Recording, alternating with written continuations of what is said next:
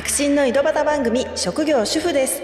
主婦の目線で世間を見る井戸端会議的な番組です。縁の下から社会を支えているけど意外と知られていない主婦の世界を都内で子育て中の私ピューがご案内します。主婦の方だけでなく主婦のパートナーの方にもヒントになればというのと主婦が身近にいないという方にも楽しんでもらえたら嬉しいです。この番組は Spotify 特選配信でお送りします。今回のテーマは田舎暮らしのリアル。お聞きの皆さんは今都会暮らしでしょうか？それとも田舎暮らしでしょうか？私は今でこそ東京都内に暮らして都会生活をしてるんですけど生まれたのはバスも廃線になるような田舎なんですね。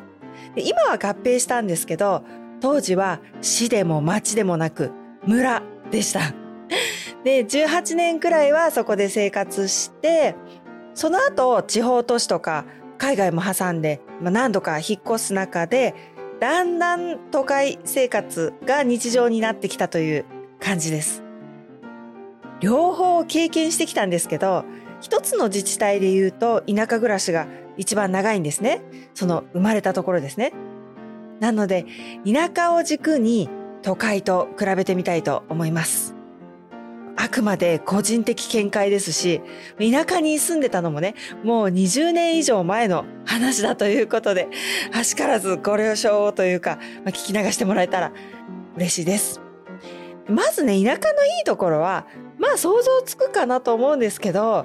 空気が綺麗ですね。政令指定都市レベルに引っ越した時にはね、もうどこで息をしても排気ガス臭くて空気悪って思ってたんですね。田舎はやっぱ空も広いし、何かと広いですね。けれども、公園はないんですよ。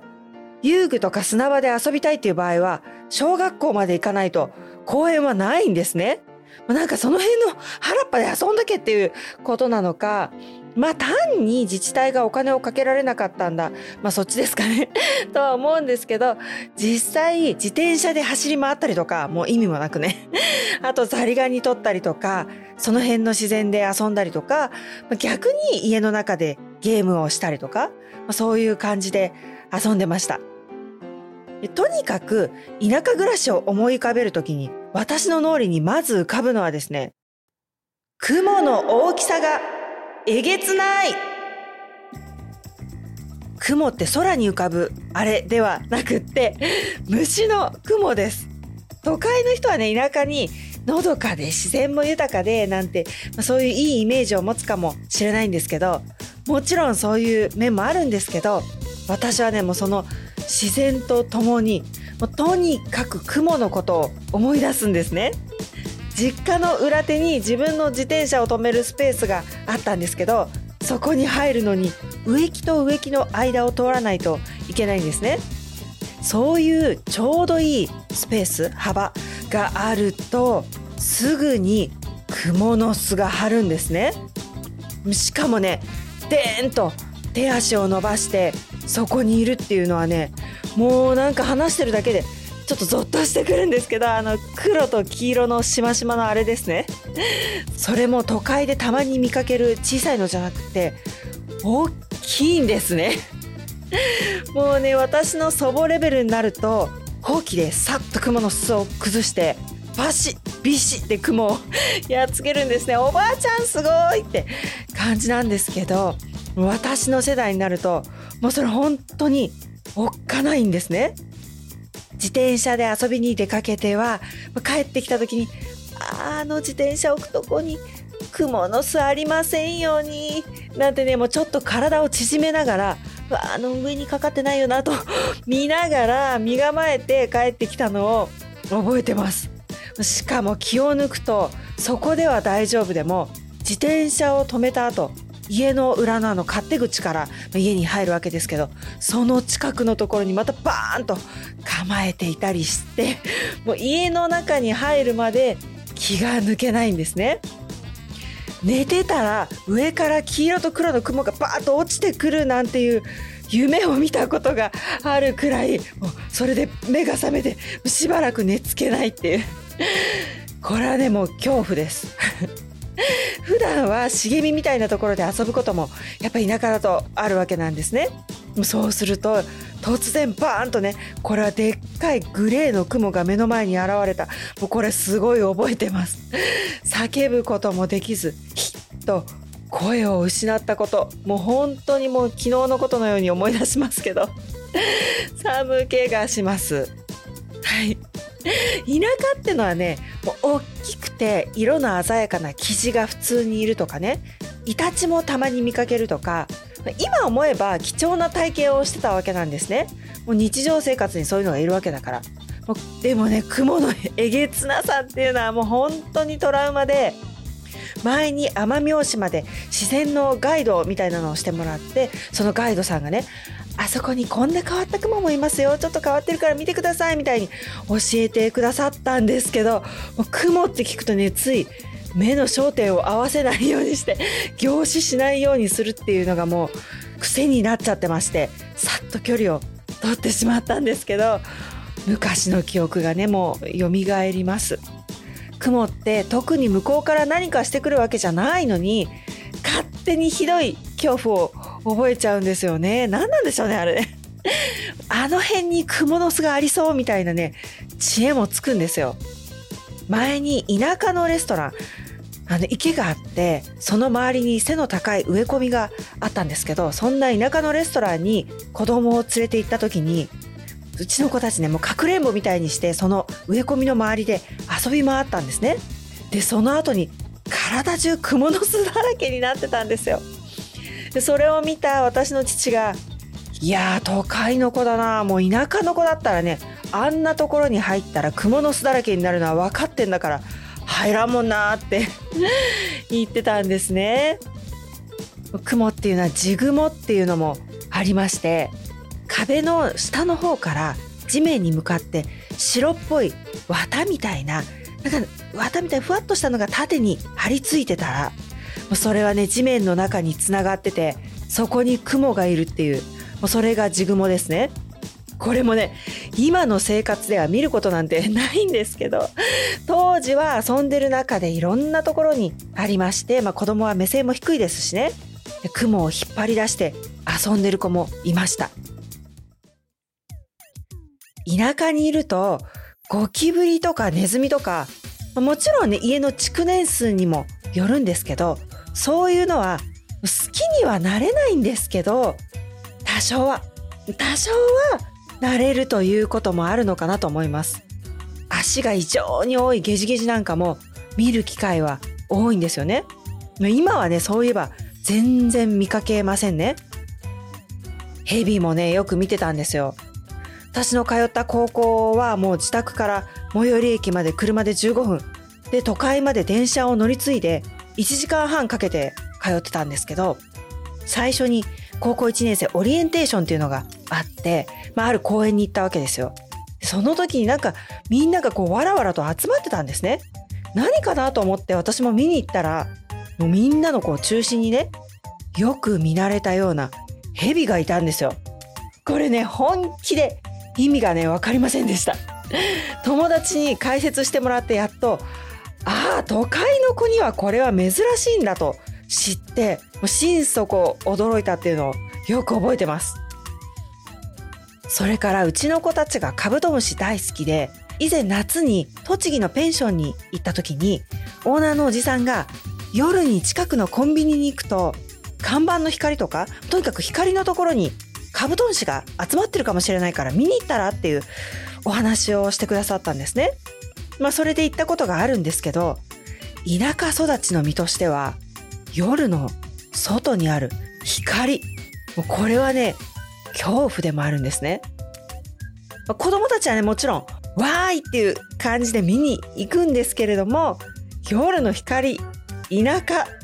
といえばそこには大抵蛾をはじめとした虫たちが集まってくるわけなんですよ。時に大きいのがいたり熱に当たって光の熱ねに当たってジュッといってみたりそんな記憶が 蘇るわけです。まあ、案の定この時もカブトムシはねいたかいないかもちっちゃいのがいたような気もしますけど店の照明の方にもやっぱり蛾がいましてしげしげと見てカブトムシを探す気には全然なれませんでしたそれからここまででお分かりかもしれませんけど田舎の人が生き物や植物の名前に詳しいわけではない雲にしても黄色と黒のしましまとか ゲジゲジとか本当の名前は知らないっていう夫はよくね、田舎の人なのに全然植物の名前を知らないよねっていうふうに私に言うんですけど、その辺に生えてる草とか、まあ、見慣れてて遊び方はわかるんですけど、名前は知らないんですよ。遊び方っていうのはね、例えば、茎をポキッと折ってうまく引っ張ると中から細い筋が出てくるとかね。多分、水とかの通り道ですね。あと、この草はここがスポッと抜けて楽しい、気持ちいいとか。はい、もうそう言われても何が楽しいのかわからないという方も多いかもしれませんけど、まあ楽しかったんですね。つくしが生えた後の杉菜ってわかりますかね？なんか節みたいなのがどんどん重なってるような形をしてるんですけど、その節を上手に外した後で元に戻すんですね。一応形的、見た目的には元通りの形になるんですよ。でもまあポロッと落ちたりもするんですけど、まあそれを元通りの形にして、さてどこが実はくっついていない場所でしょう？のクイズができるとかですね。はい。楽しそうですよね。はい。小学校の通学に徒歩30分かけてたんですよ。まあもっとかけて通ってる子もいましたけど、なので名の通りの道草、道の草で遊びながら下校するっていうのが日常でした。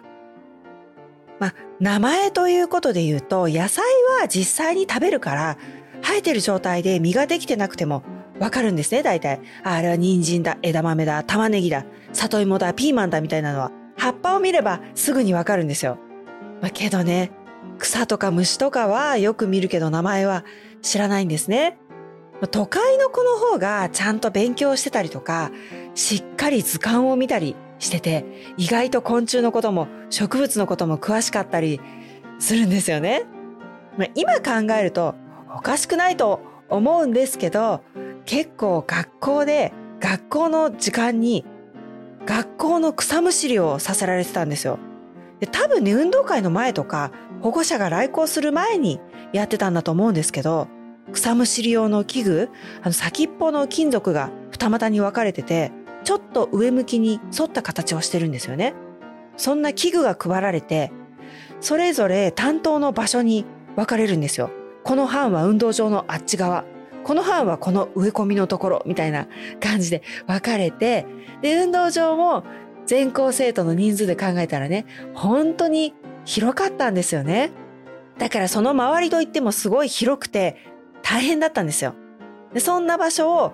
普通に学活の時間とかだったんでしょうかね。草むしりしてました。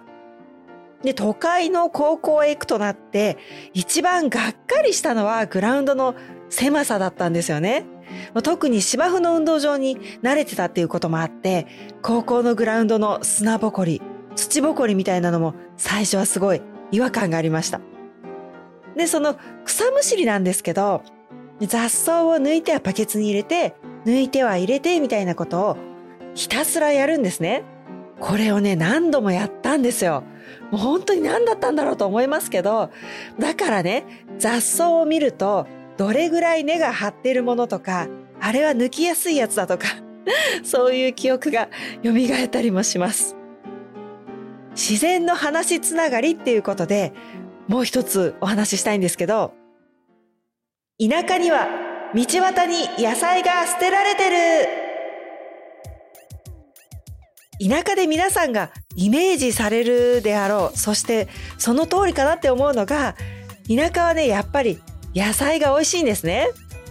ちょっとお味噌汁にネギを入れようなんて時も裏の畑に家庭菜園ですけどね、まあ、規模の大きな家庭菜園ですね、まあ、そこに包丁を持って行ってさっと切ってきたものを入れるわけですね。家の裏にイチジクの木もあって夏はもぎたてを食べたり友達の家に遊びに行ってそのうちには金柑の実がたくさんなってて、それをもいで外で一緒に食べたりもしました。都会に引っ越して最初に思ったのが、スーパーの野菜がしなしなしてるんですよね。値段も高いということですね。やっぱり田舎のいいところは土地もあるし自分の家の畑でちょっとした野菜を作ったり、まあ、柿がいっぱいなったからといってもぎたてを大量にお裾分けしてもらったりとかあと友達の家に遊びに行ったら自分の家で作った茹でたてのピーナッツをいただいてもすごい美味しかったりとか。スイカもね井戸水で冷やしておいたまん丸のものを割って食べるっていう機会のが多くて、まあ、都会ではカットされたものが主流ですよね。まあ私も今はそんなんしか食べてないんですけど。やっぱみずみずしさが違うわけですよね。そういうのはあります。スイカといえば畑に生ゴミを捨てている家も多くてスイカの皮と種捨ててたんでしょうね。そこから夏なんかはねスイカらしき葉っぱが出てたりもしてあのつる状に張って出てくるんですよね。それを通学途中に見てたっていう記憶もあります。野菜もね時期になると一気に次々できるんですよね。だから毎日同じ野菜がこう裏の庭で次々取れて主婦的な立場だったら消費に追われるとかね、まあそもそも育てないといけないわけだから、まあ、そこにも気を使うし、レパートリーを増やさないと家族が飽きちゃうかなっていう苦労もあっただろうなと思うんですけど、そこはね、子供時代に暮らしてるから、いいとこ取り。まあ今思えば本当に無頓着でした。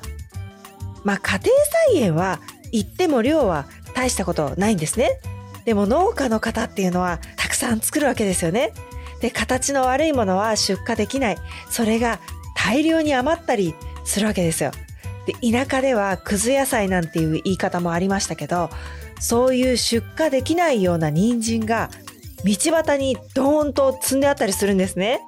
そういう光景も通学路の日常茶飯事でした。